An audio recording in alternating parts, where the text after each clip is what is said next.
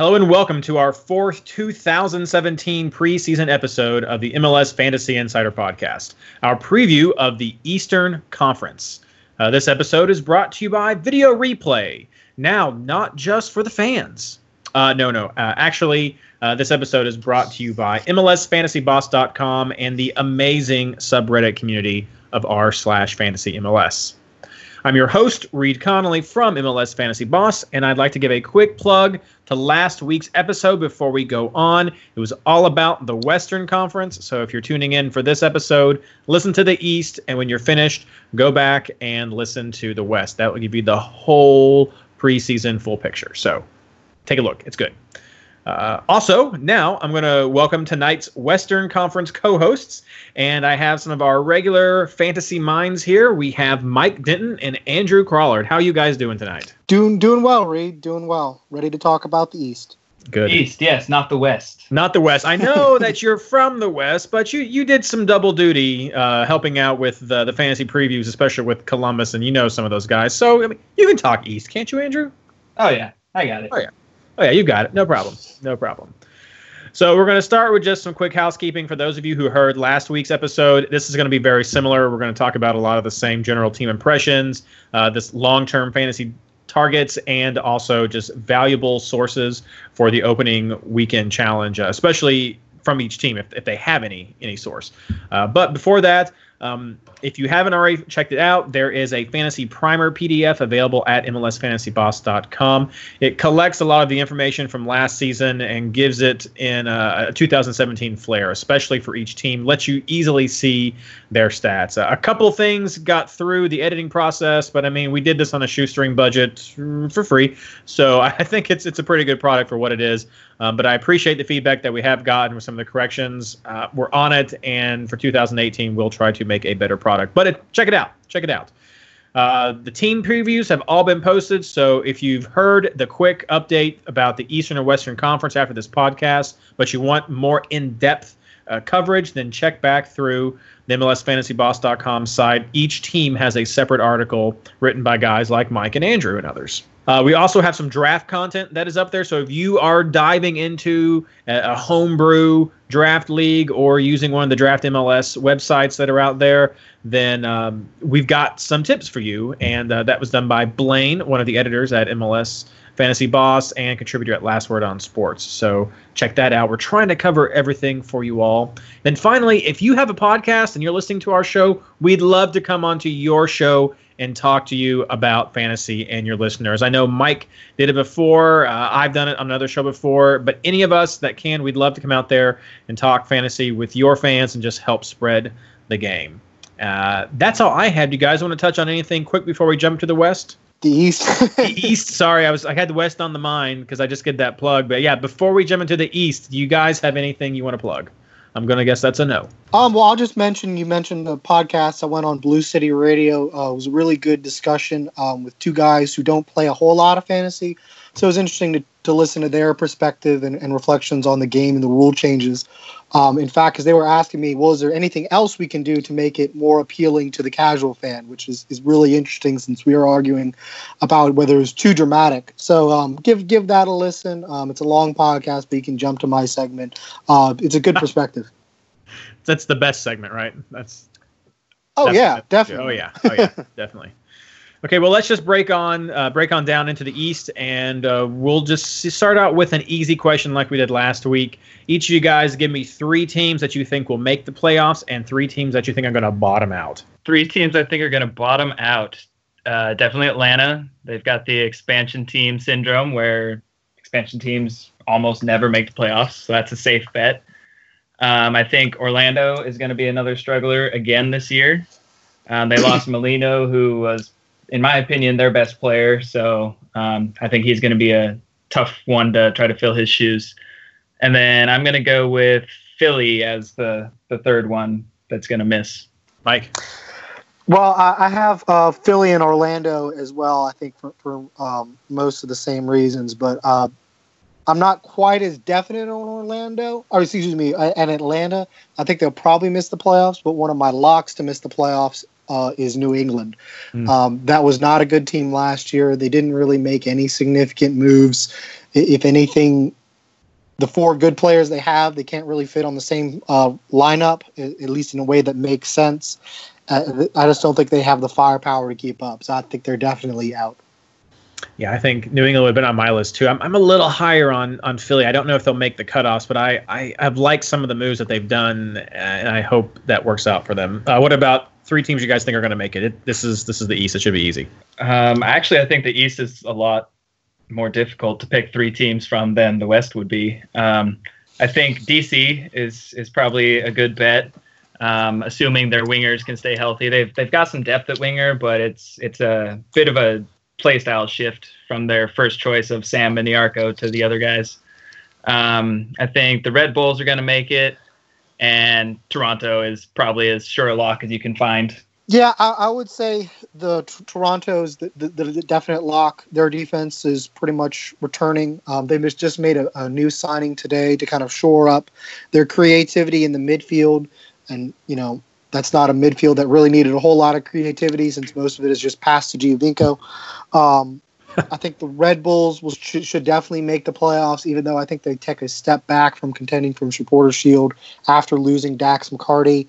Um, and then the third lock is is a little tougher, but um, I, will say I'll, I'll, be a homer and say New York City. I, I think the firepower that they're going to put together means that they'll at least finish in the top six. Very nice. I, I mean, I think it's easy. Toronto, Red Bulls, Montreal are going to be battling there right up the top, and and my the pick I'm just going to throw out there right now is I think Chicago makes it back into the top six there for the cutoff. So I think Chicago's going to get into a knockout round. But that's the easy part. Let's get the hard part. Mike, uh, kick us off with Atlanta United. Just general team impressions, your season long fantasy targets, and anyone who you think is particularly interesting, if anyone at all, for the opening weekend challenge. Okay, well, we'll, we'll kick it off with Atlanta, uh, and hopefully I won't blow the lead towards the fourth quarter. I, I think the general thing about Atlanta from a fantasy perspective is all of their attackers have a lot of potential, but they're below premium prices.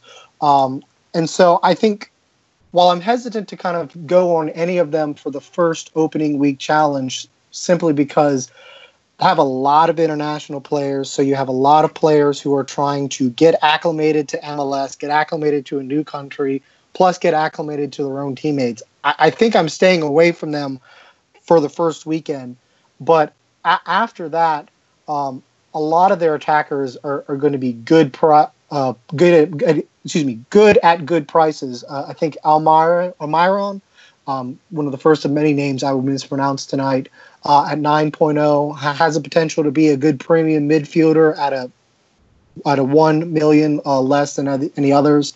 Um, and I think their attackers of Jones uh, and Villalba um, should, should be pretty good as well. Um, so I think that there's some good attackers that I'm keeping my eye on uh, in the future, but they they have a lot of gelling and adjusting that they need to do. So I'm not sure, especially with week one being against the New York Red Bulls, I'm not sure I'm hopping on that train for the opening weekend challenge. But in the in a, a month from now, you can probably have some good value. What about you, Andrew? Anything to add to that, or do you agree? No, I think that about covers it. Um, you know, they've spent a lot of money. There's a lot of hype around them, but expansion teams generally don't quite cut it. Um, so I'm I'm steering away from them to start the season at least. We'll see if they can pull it together quickly, and at that point, I'll consider adding them. But for now, they're they're uh, written off. I think that's reasonable. I think a lot of teams will take that strategy. Uh, maybe some guys will jump uh, to some quick leads who take some risks on Atlanta, but I think in the long run it'll all even out and, and getting some more just information will will pay off for most fantasy managers. Uh, but let's move on to Chicago. Andrew, I'm high on Chicago. What's your opinion of them? They have made some big moves this offseason. Um, they brought in Nikolic to start up top as their forward, and a couple times that I've been able to watch him in preseason, his movement looks really good. I am really high on him. Um, they brought in Juninho, um, who used to be an LA Galaxy stalwart midfielder back when they were one of the perennially good teams a couple years ago. Um, and then they shipped off a whole lot of allocation Garber bucks to New York uh, to bring in Dax. Um, and I mean, those two guys, right there. Like both of them are probably, I don't know, top five, top 10 for sure. Um, in terms of center midfielders, deep lying center midfielders in the league. So that's going to be a massive, massive boost, not only to shield their really young back line, but just as a place for them to kind of play safety passes so they can actually try to keep some possession this year.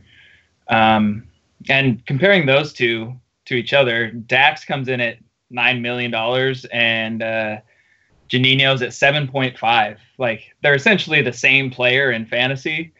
So if if you're going for one of them, you got to go for Juninho. You can just completely ignore Dax almost all season unless he's on penalty kicks. Um, and then they've got Alvarez out on the wing also at 7.5. Um, he took a bunch of corners last year. Um, I'm not sure if it's going to be him or Accam taking him this year, who is another awesome choice. Um, they've, they've just got a lot of guys that represent decent value, decent prices. Um, so I'm I'm optimistic about them. I won't quite go on quite as much of a positive note as I did last year on them, um, but I'm I'm hopeful. You target anyone for the opening weekend challenge? Uh, no. Mike, what about you? Do you agree that are you optimistically looking at Chicago?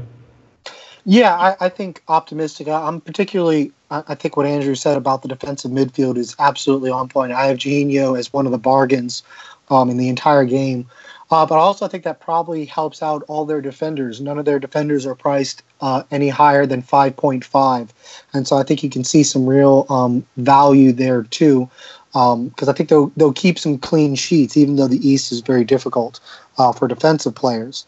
Um, I, am not going to go too much with them on week one. I kind of want to see how they uh, gel. Uh, and Columbus isn't the best of matchups, um, particularly for their uh, defense.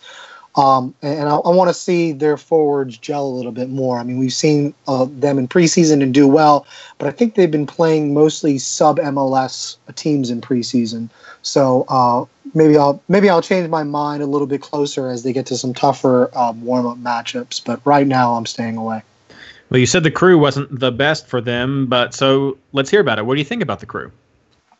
Well, I think the crew's um, pretty good offensively.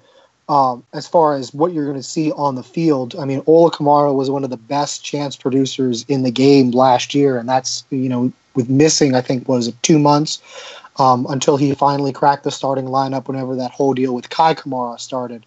Um, fantasy wise, I, am a little uh, lukewarm on him just because I, I feel like they're pr- the whole team is priced like a playoff team, and I'm not sure Columbus is a playoff team. Um, so I mean, I don't think you could go wrong if you wanted to go Ola Kamara. Although you know, I, I do like Chicago's defense for the reasons we just uh, mentioned for the first um, or what we just mentioned. But um, I, I, think Columbus does have some some good players, although Finlay uh, and Meram tend to be inconsistent, but they can be good differential picks. Are they differential picks for opening weekend or long term? Um, probably both. Just, simply because I don't think they're going to be consistent enough to be a long term player. I think your long term player is going to be Ola Kamara, and the rest of Columbus's midfield are going to be differential simply because they're just not consistent enough. You know, I, I mean, I remember last year at one point Finlay was you know on fire, and then it was Meram, and then back and forth, and it, they don't seem to be able to get sure. them all on the same page at the same time. Very true, Andrew. You gave the preview for Columbus. Anything else you want to add? Yeah, I just want to point out that one of their keepers is going to start, and there they're both go. priced at 4.5. So there's going to be a good deal there. Um, I'm pretty sure at this point it's going to be Steffen that's going to yep. be the keeper, and he's currently in my team right now. It's, oh, so you are good for him on the opening weekend then? You can't beat the price. I mean, uh, I know. I think you're right. Any yeah. any 4.5 guy, it's just going to add that much more value to your attacking line. So, well, uh, you had mentioned uh, DC. You thought was going to make the playoffs. Is that right? was that Mike? Um, I did. I think you Mike did. Well, also did. tell us tell us more about DC then. Yeah, so DC made some big moves last year, um, and they completely reworked the way that they attack like mid-season, which was really weird for me to watch Ben Olsen do, who I've been super negative on for years, but I'm not so negative on him anymore. Um, they brought in Patty Mullins um, from where was he last? New York City. Yep. Yeah, it's one of Yeah. Mike's guys. Yeah. Um, so now he's he's with DC and providing some hold up play. Um, but I think the, the real thing that changed their season was having Sam come in from New York Red Bulls and then have Patrick Nyarko become healthy and have the two of them play the wingers, who are both guys that are okay enough at crossing. They're both speedy. Um, they make good runs. They can both cut in and shoot well. Um, so I think those two guys just did not get nearly enough credit last year. Um, and you know their back line, it's a Ben Olsen team. Their back line's going to be fine. Um, they're not going to try to do anything fancy. They're just kind of solid, steady players that I think are going to be fine for us in fantasy. Now they could have a little bit of uh, competition now at the back, right? Um, yeah, I I think it was Franklin and Boswell. We're kind of competing to see who's going to be that center back next to Birnbaum. Um, I don't really have much insight as to which one's going to win out, but I'd avoid them both at this point simply for that reason. Mike, do you want to add anything about DC? I, think the thing about DC, when you look at the prices, is that this is going to be the team of bargains. This is going to be a team that you're going to look to to fill in the, your lineup. Patty Mullins at 8.5 is an insane value. Patrick Mullins had the second most chances per 96 minutes created last year. And for him to be priced so low when it, so many forwards are really higher priced, that that's going to be a great value. And I think a lot of teams are going to have Patrick Mullins on their fantasy rosters for a, a while just because he's going to help the budget so much. Uh, same with Nyarko, 8.0 for, for him, I think is really good value. Um, you could also look at Harkes. Um, that's a homegrown that DC play uh, signed up. Um, I think he, he he'll probably be maybe more of a defensive midfielder role, but he's at 6.0, so he's one of those players who can really help you kind of spend more money elsewhere. And, and it seems like right now he, he should be a starter. Um, I mean, you can probably wait a week, one or two to, to double check and make sure, but there's a lot of really good values here that I think is going to help you load up money elsewhere. So I, I think DC is going to be a very important team this year for fantasy Yeah. owners. I would like to just uh, say that both of us might be a little bit biased on Patrick Mullins. Um, we're in a homebrew team fantasy thing, and uh, our our team name is Patrick Mullins Tour Bus. So we, we might be a little biased. Heads up. Well, I can't speak much to that, but I will say uh, I've heard really good things about Ian Harkes as well. I I think at first he was kind of playing more defensively, but they've seen that the offensive side is where he is is really shining, especially where he did in college. So I, I definitely think that was a great tip for people to keep in mind. Uh, and DC is playing at home against Sporting Kansas City in the opening weeks. Are you guys going to grab one of these good values for that?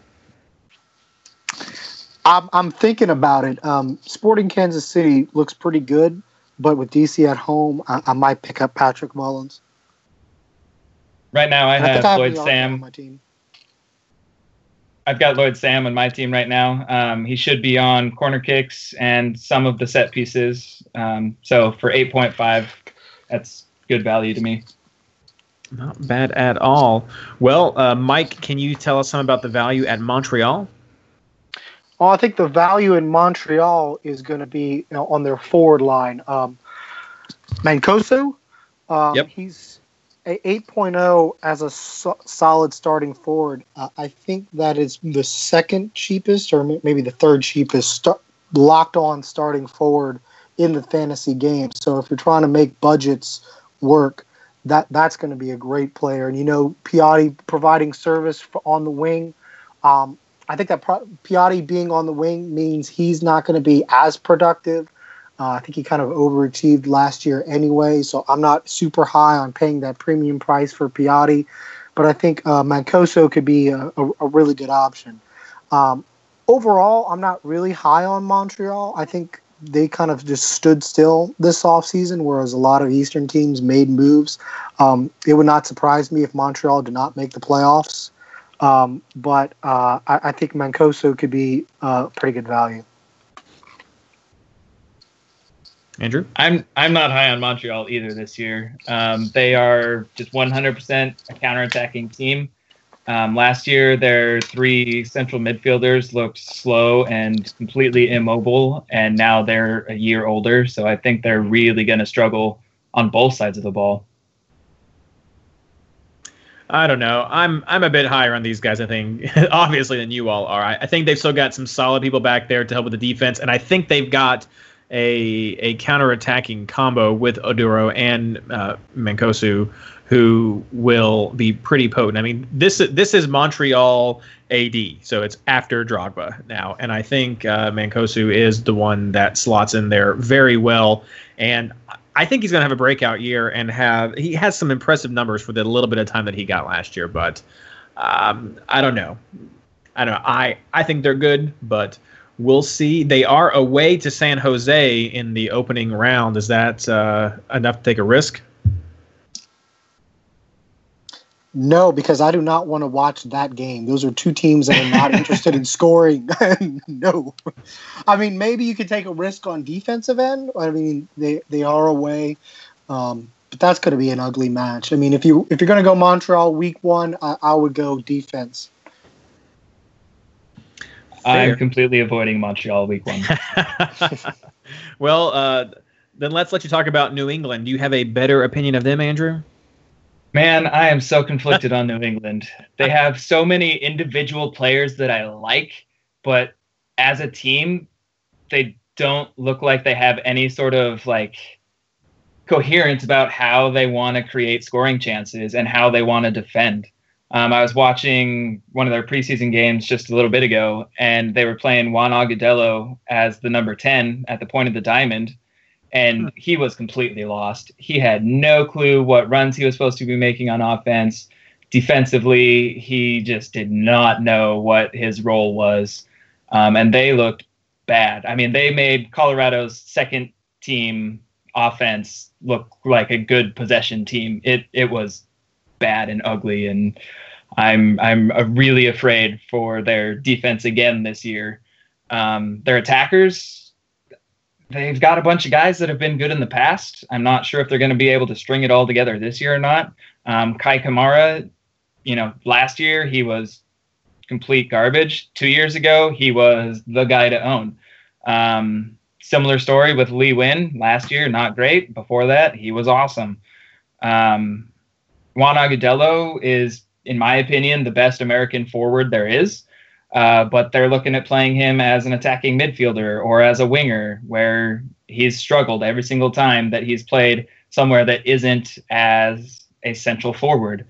Um, so I, I can't even pick him up on my team despite his attractive price at 8.5. So they're a wait and see for me. Um, I'm not too hopeful, but I really want to be. Mike?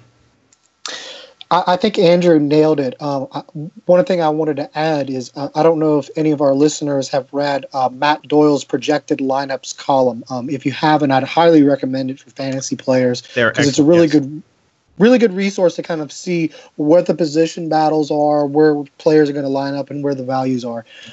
New England is one of the ones where he looks at like I have no idea what's what to go on because right now he has Lee Nguyen out of the starting lineup because he can't figure out how to make the pieces fit.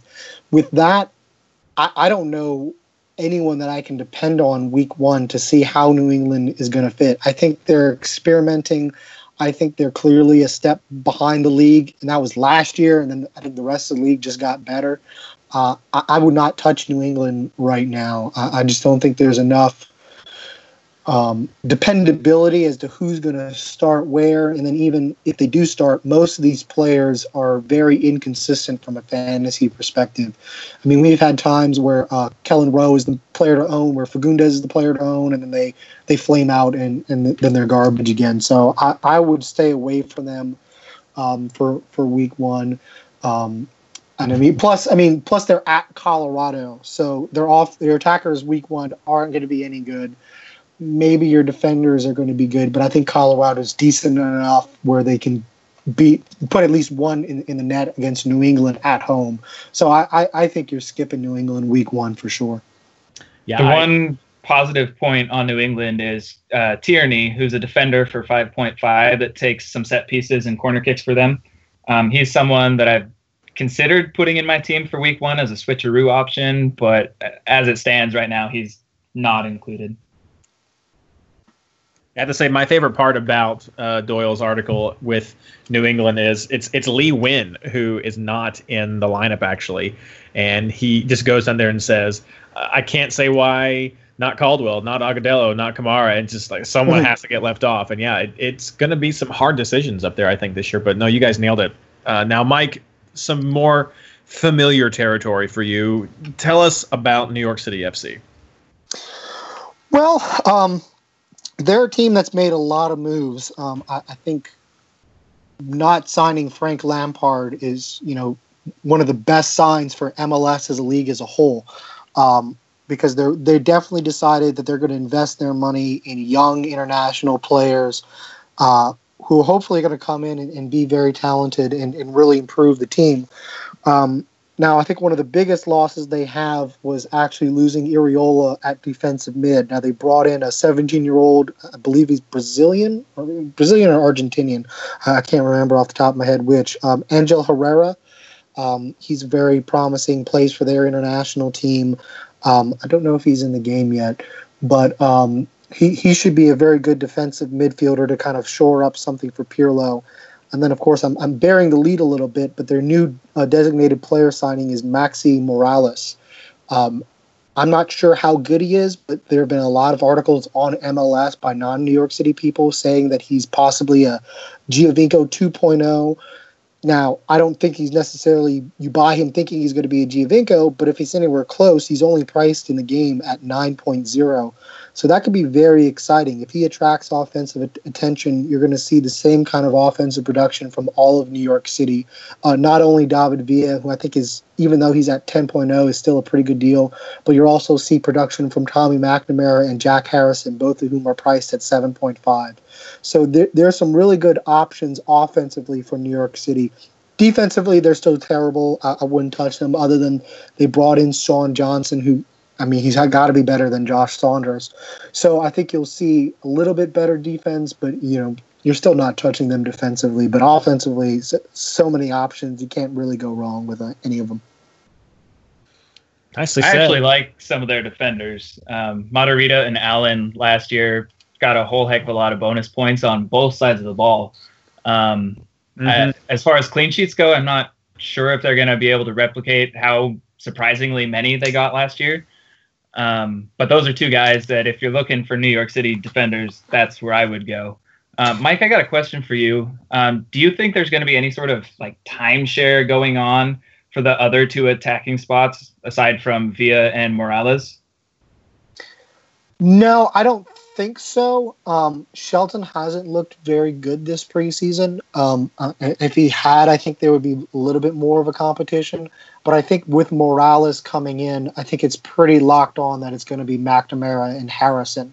Um, with Shelton kind of coming on as a sub, uh, I think something to, to kind of add to that is um, Lewis, who who is their draft pick that they spent so many money, so much money on bringing in um, from Chicago.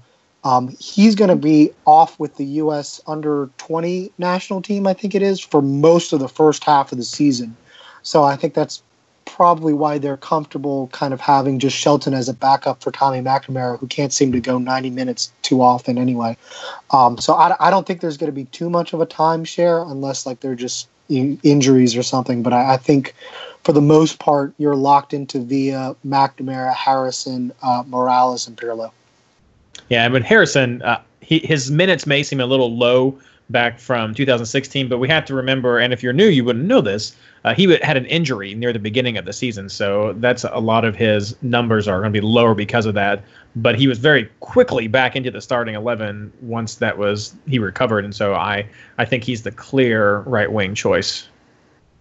Yeah, he just has so much more ability and passing um, skills more than Shelton. Shelton has um, Harrison beat in speed, but especially in Yankee Stadium when the the lanes are much narrower, uh, I think Harrison um, is the clear winner because of his technicality. So are these guys cheap enough and have a good enough match even away to Orlando that you would pick them for the opening weekend challenge? Absolutely, Orlando's terrible. I mean, I know we're getting ahead of ourselves, but that I mean, Orlando's probably one of the worst defenses in the league. So if you're picking any offense on the road, I think New York City is one of the ones you got to look at. I'm personally not picking any of them, but if you are picking an away team, I think New York City is the one that you go with. There we go. Well, now, Mike, you can put your fingers in your ears for this section. Uh, Andrew, do you want to talk to us about the Red Bulls? I kind of want to hear Mike talk to us about the Red Bulls. well, we can do that, Mike. You want to talk about the Red Bulls? Uh, sure. I, I, I can talk about the Red Politely? Bulls. Um, um, um, maybe. Uh, I, I could try. Um, maybe we'll just kind of leave a pause here in case we have to go back and edit um, whatever I do out. Um, no, I mean the Red Bulls, uh, from a fantasy perspective, they're one of the best teams in the league. Um, I hate to say that as a New York City fan, but they are. They're still really good.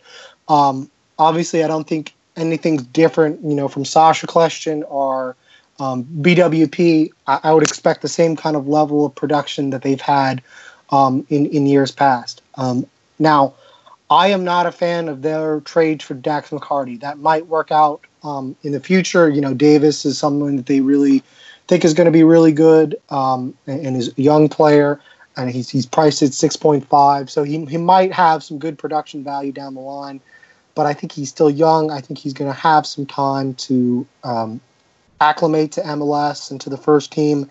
And I really think they take a step backwards on defense. I, I think as a result, I'm not sold on Robles as a premium uh, keeper because I really think they're underestimating just how much Dax McCarty did for that team in terms of energy, press, and defensive skill. I, I, don't think you just easily replace that.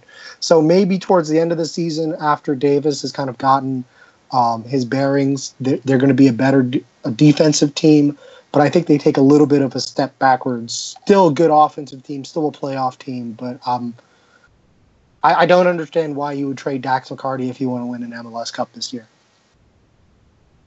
Now, I do think that when Dax wasn't there and Davis did jump in, that they found him a pretty like for like replacement, and and that if he's going to bring youth and the similar play style, that does free you with that cap space.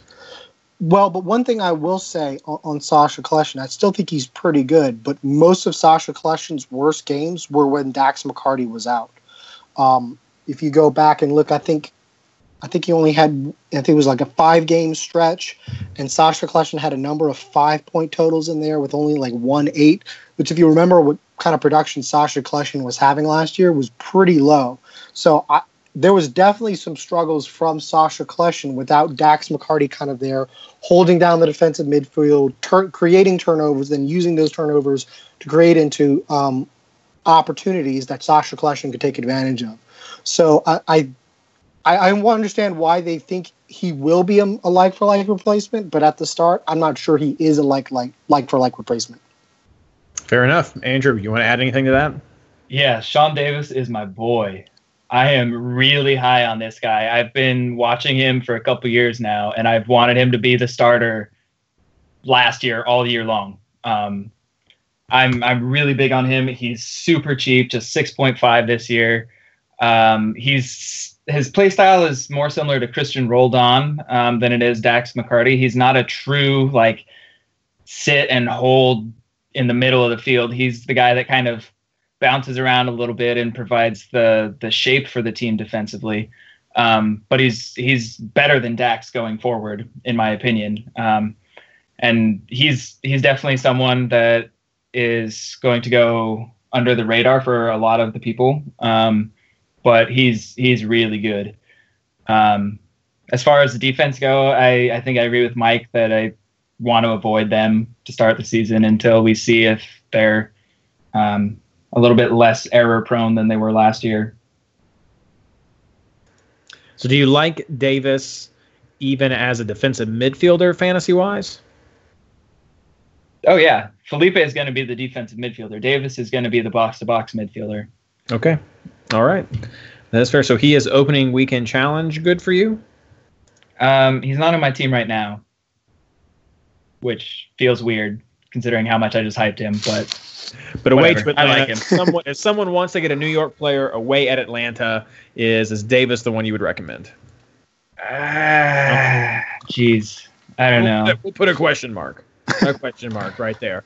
As But much since as I just as much as I just bash Sacha, he Sacha's on my team mostly because I don't think Atlanta week one is very good. That's, that's but fair. Not you're not letting your bias jump in. But uh, Andrew, since you made Mike talk about the Red Bulls, I'm going to make you talk about Orlando City. Wow. Okay. I mean, it's not a huge thing, but I mean, we're not going to have Mike talking. Sure. Um, Orlando. What can you say? Um, their defense was absolute garbage last year. Like complete lack of understanding between one guy and the guy standing right next to him. Um, they were real bad, and I don't think they have necessarily improved on that front. Um, so definitely wait to see um, another team that we're just kind of holding on to see if they figure it out. Um, they lost Molino, who I thought was their best player last year. Um, so that's going to be a big struggle to kind of replace not only his pace, but his ability to actually play at pace. Um, which is why you know Minnesota was willing to spend so much to get him because he's really good. He's he's got a unique skill set that is hard to find in MLS. Um, MPG is a guy that I like. He's he's priced at I think just seven point zero this year, um, and he'll take a bunch of set pieces, uh, especially if Kaká is not on. Um, which Kaká, you know, he's old, he's injury prone. I don't think he's played more than about 24, 25 games a year in a couple of years. Uh, so he's someone that when he's healthy, he's fine to pick him, go for it. But uh, just beware that there's going to be some games where he unexpectedly misses. Um, and then up top, you've got Cyle Larin, who at 9.0, he's in my team right now. Um, last year wasn't as good as his rookie campaign, but he's he's clearly got the talent. He's got the skill. Um, so he's definitely one that will be in and out of my team this year. Mike?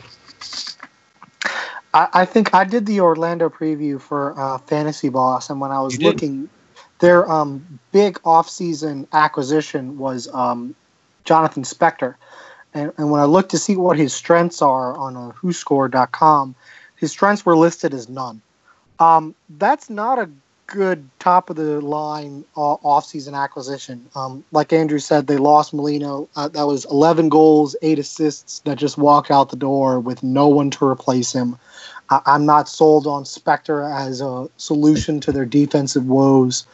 Um, and, and judging by what we've heard in preseason so far, um, it hasn't gotten much better with, with what they have.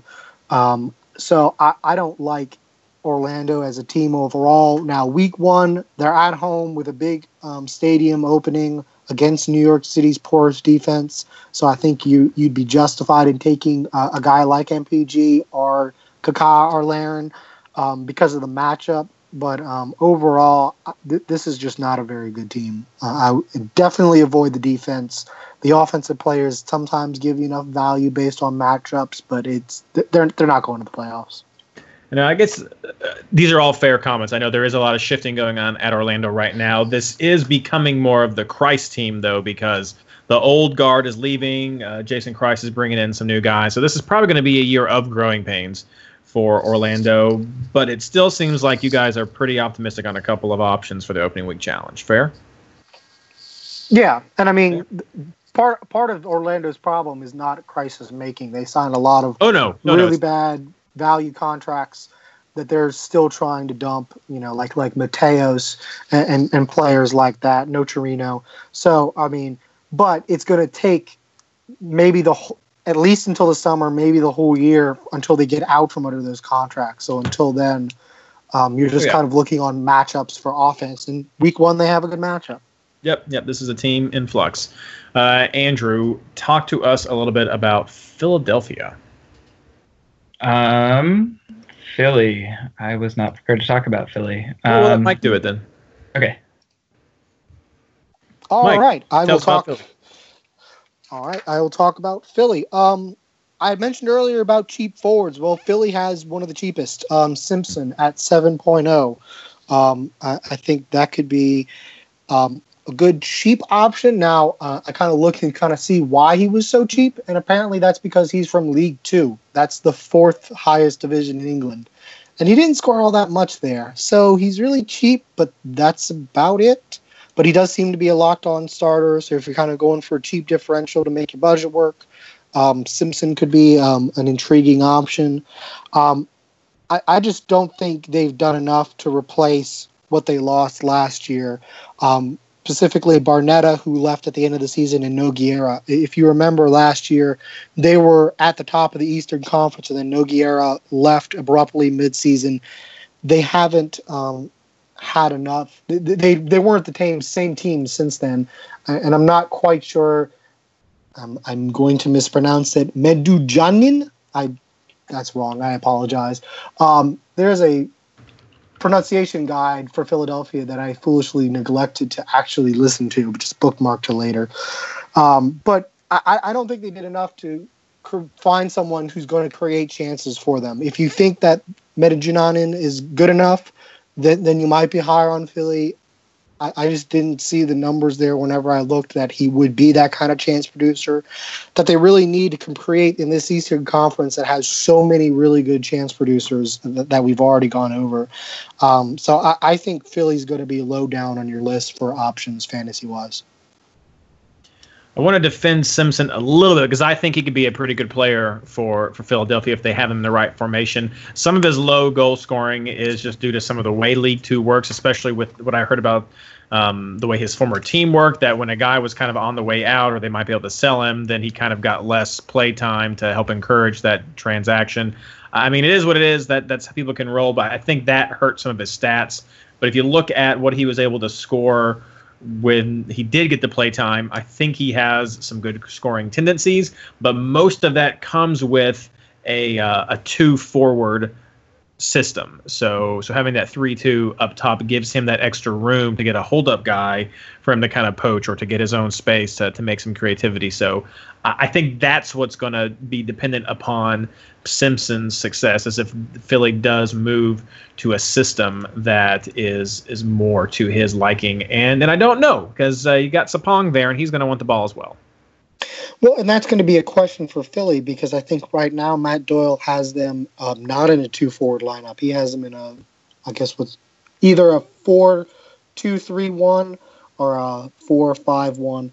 Um, so he's not looking at a at a two man forward right now unless they try to fit both him and Sapong. Um, and then they've got to take out, you know, either Pontius or Aber or Bears or Alberg or, or someone like that. And I, I don't think they, they would want to do that. So it's going to be tough to kind of, if, if, if we're saying he needs to be in a two forward system, I'm, I'm not sure that's what it's going to be. So that's going to be kind of one to kind of keep an eye on week one to kind of see True, what the yeah. lineups look at. Uh, you know, because I mean at 7.0, it's not going to like it's not going to be like he's going to get priced out anytime soon. Andrew, Yeah, um, I I feel like this is just a team in general that we can avoid. Um, they're gonna have some weeks where they really surprise us and post some really good scores, and might put a couple of those together in a row. Um, but in general, I feel like it's it's too many pieces that are just okay. Like I, I don't know who the guy is in Philly this year, um, and I think that's a real problem. and especially week one having to go all the way to Vancouver, even though Vancouver's not a great um, team in themselves, that distance kind of makes that just a bad matchup for Philly just off the start. So I think for opening weekend, I, I think you're looking elsewhere. There's just really no reason to jump on Philadelphia's bandwagon right now. All right, and Andrew, wrap it all up for us with Toronto. Toronto. Got to start with Giovinco. Um, he is, despite his 12.0 price tag, he is still the best value forward in the game, um, which is a little bit ridiculous because he's two more than any other forward. Uh, so he's in my team to start. He's going to be in my team most of the season. Um, he's the player most likely to get price rises out of anybody. Um, he's he's a beast. He's a monster. Um, his partner Jozy Altidore went on a bit of a streak towards the end of the year. Uh, he had some injury midway through the year that seems to be recurring at this point. Uh, he's been injured a couple of times now since he's transferred to, to Toronto, so that's something that we always got to be wary about. Um, further back, their defense is just solid. They're really good. Um, I I would own any of them really. Uh, maybe not Beitashour, uh, but the rest of them, all options I would definitely consider. Um, just solid all around team. Their prices kind of reflect that for the most part. Um, but I, I, don't think you can really go too wrong if you've got one or two Toronto guys on your team at any point this season. Solid. Mike, anything to add? I think the only thing I'll add is Toronto made a, a big transfer today for an attacking midfielder named Victor Vasquez. Uh, I believe he's a Barcelona product who, who they just signed out of Mexico. Um, he's so I don't know if he's going to take Cooper or Osorio's spot, but um, you know, a, an attacking midfielder who has the ability to pass to Giovinco, I think he could have some value there. He's not in the game as of the recording of this podcast. At least, said, yeah, don't don't see him there. Um, so I guess we'll have to see what his price point uh, comes in. But that could be a really good um, differential pick, simply because with that uh, attacking front, um, you're going to want the whoever is passing to them. Well, great, guys. Thanks for breaking that down. Uh, so, for a quick wrap up, uh, we're going to get your top five at each position just a second. So, keep get those brains going. Uh, for a quick breakdown, if you're looking for teams uh, that have good opening weekend prospects for the challenge, then uh, on the East, definitely take a look at Orlando, New York City FC, and Toronto, according to these guys right here. Um, New York Red Bulls and the crew and Chicago are maybe. So that's going to be a judgment call on your half. And it seems like the only solid no that we got from both guys was New England. Uh, does that does that sound fair? I'd say Philly's a solid no. And Philly. Yeah.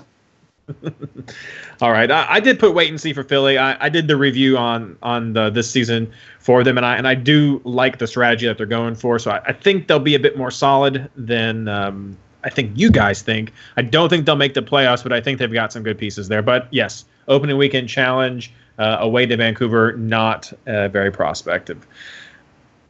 Now, as I said, final question for you guys, and then I'll let you talk about anything else. Your top five keepers, budget defenders, midfielders, and forwards from the East. So let's start with uh, you, Mike. Okay, so I would say really there's one top Eastern keeper, and then there's a whole other kind of tier. I think your best keeper in the East is um, Clint Irwin. 5.5. Toronto had, I think, the highest number of clean sheets overall, which isn't reflected in Irwin's score. Uh, as someone on Reddit, I, I can't remember who uh, helpfully pointed out, but I want to give credit to them for pointing that out. Um, so I think Irwin, at, especially at 5.5, is probably your best Eastern keeper. After that, I think there's a little bit of um, of a gap, but um, there's kind of like a tier underneath it um, with uh, Robles, Hamid, and Blake.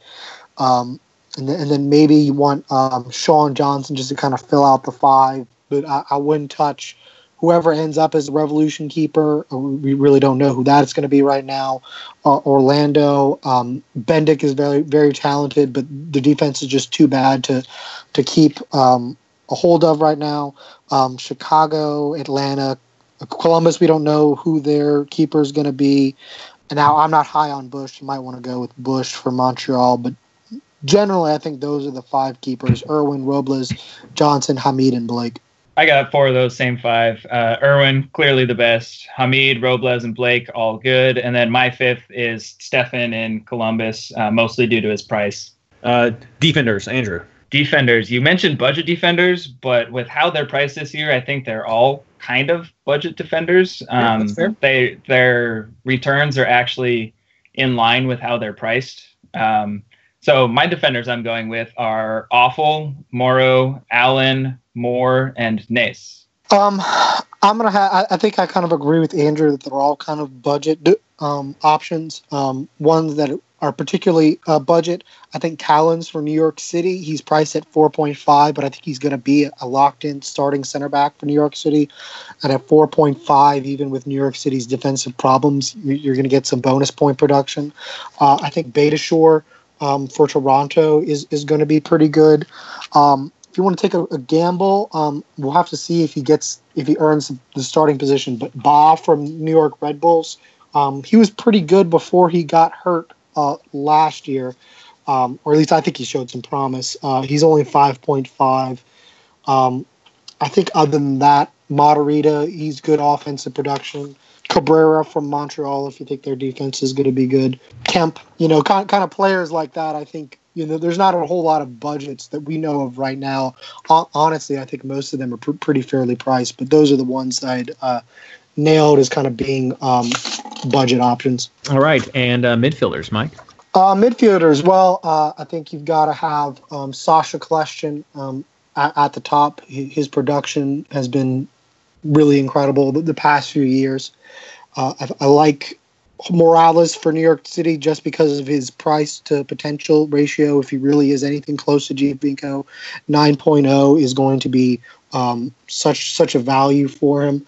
Uh, I think MPG at Orlando um, is a good bargain at 7.0 because I think he's going to step into that midfield and kind of take over a lot of Molino's responsibilities. Uh, we mentioned earlier Nyarko for uh, DC. Uh, I think he's going to be um, pretty good again, the same way he was at, at the end of last year. And um, trying to think if uh, oh Tommy McNamara from New York City. I think 7.5 is a really good value for someone who's going to play not in the midfield but actually in the forward and the wing position um, in a really good offense for New York City. So I think th- those are some midfielders to start out with. Andrew. The top two are pretty clearly Kljestan and Piatti. Uh, both of them are on free kicks, penalty kicks, corner kicks, just generally good players. Um, so those are the top two, and they're priced that way. Um, I like Lloyd Sam out of DC. Uh, he he will also be on some free kicks and some corners, reasonably reasonably priced at eight and a half. Um, also in DC, Marcelo Sarvas. He was one of those guys that like just every single week you could count on him to get five points, just every single time out there. Um, so I think he's going to be a really good option for switcheroo uh, as your second player in the switcheroo. So if your first player bombs, you know, he gets two points, then you can be reasonably assured that if you put in Sarvas instead, that uh, he's he's going to be an improvement on that. Um, and then my last pick is my boy Sean Davis. Of course. All right, take us home with forwards. Forwards, Giovinco. Pause. Pause. Villa, Ola, Mullins, and BWP. I'm, I'm double checking, but I think we have almost the same. I have Giovinco, Patrick Mullins, David Villa, BWP, and Ola Kamara. Yep. That is it. Well, thank you so much, guys, for uh, answering all these questions. Do you have any other thoughts about the teams that we've talked about from the East tonight that you'd like to share? No. All right. I think Good. think we covered it. Good cover. Uh, the last few things that I'm going to say is uh, remember, everyone, uh, we have a recommended leagues post and a list of leagues over at MLSFantasyBoss.com. So if you're still looking for some teams uh, that offer prizes, uh, we've got that covered. If you just want some for fun, we've got that covered as well. And then head over to r slash fantasy MLS over at Reddit, and we have a post that is dedicated to just people posting about their league. So if you're looking for a league, check there. If you have a league you want to advertise, feel free to post it. It's it's just a, a good way to get connected with other passionate fantasy players. Uh, also, Patreon. That is where we do a little bit of fundraising for the podcast, uh, just to help be able to cover the fees that we have and trying to get some cool prizes. Working on a scarf. I, I think this year we can get enough funding for that. But patreon.com slash MLSFI. Uh, we have a special exclusive league just for our Patreon supporters this year. You can only see the code if you go there. So, and I waited until later to do this, so you just can't figure it out. Those people who like to just increase the number by one. So it's special. It's just for the MLS by Patreon members, and there's a good number of people right there. It's head to head because that's my favorite style. Uh, and I hope you guys have a lot of fun doing that. Uh, so and uh, finally, some new stuff has been coming out. Andrew has a lot of cool articles over at MLSFantasyBoss.com that talk about the breaking down of the stats and what players are really worth the value at their position. So be sure to look at that before you pick your teams. And Mike is our injury guru. So if you're looking for an injury report as it gets close to game time, be sure to hit up Mike and the uh, MLS injury news on Twitter to find out the latest rumors and confirmations for absences. Uh, guys, do you have anything you want to plug before we wrap everything up? Yeah, I just want to plug um, MLS injury news. I'm still looking for people to kind of sign up to take on one team to kind of follow them. You know, if that's your team, um, let me know if someone leaves the pitch. If you hear any news or rumors, I've had a few people sign up. It's been a great help so far. So, really looking to get everyone for all 22 teams. So, if, if you're interested in helping out the community um, by giving information that we're all desperate to get, um, I would really uh, would really look forward to having you on board and, and helping me out with this. I just want to say, Mike, you're the real MVP. Oh, how sweet! All right. Does that well, mean you're going to leave me for Golden State now? Uh, yeah, I'd be okay with that. wow. Well, I, I, was hoping that would be a nice, uh, heartfelt moment to end the show on, but I mean, I guess I guess that's okay. So, hope you guys enjoyed the show. Be sure to check out the the West previews from last week, uh, combined with already articles. And the next episode we have will be next Monday, and it will be previewing for round one. Fantasy is just around the corner. So, thank you very much, and good luck.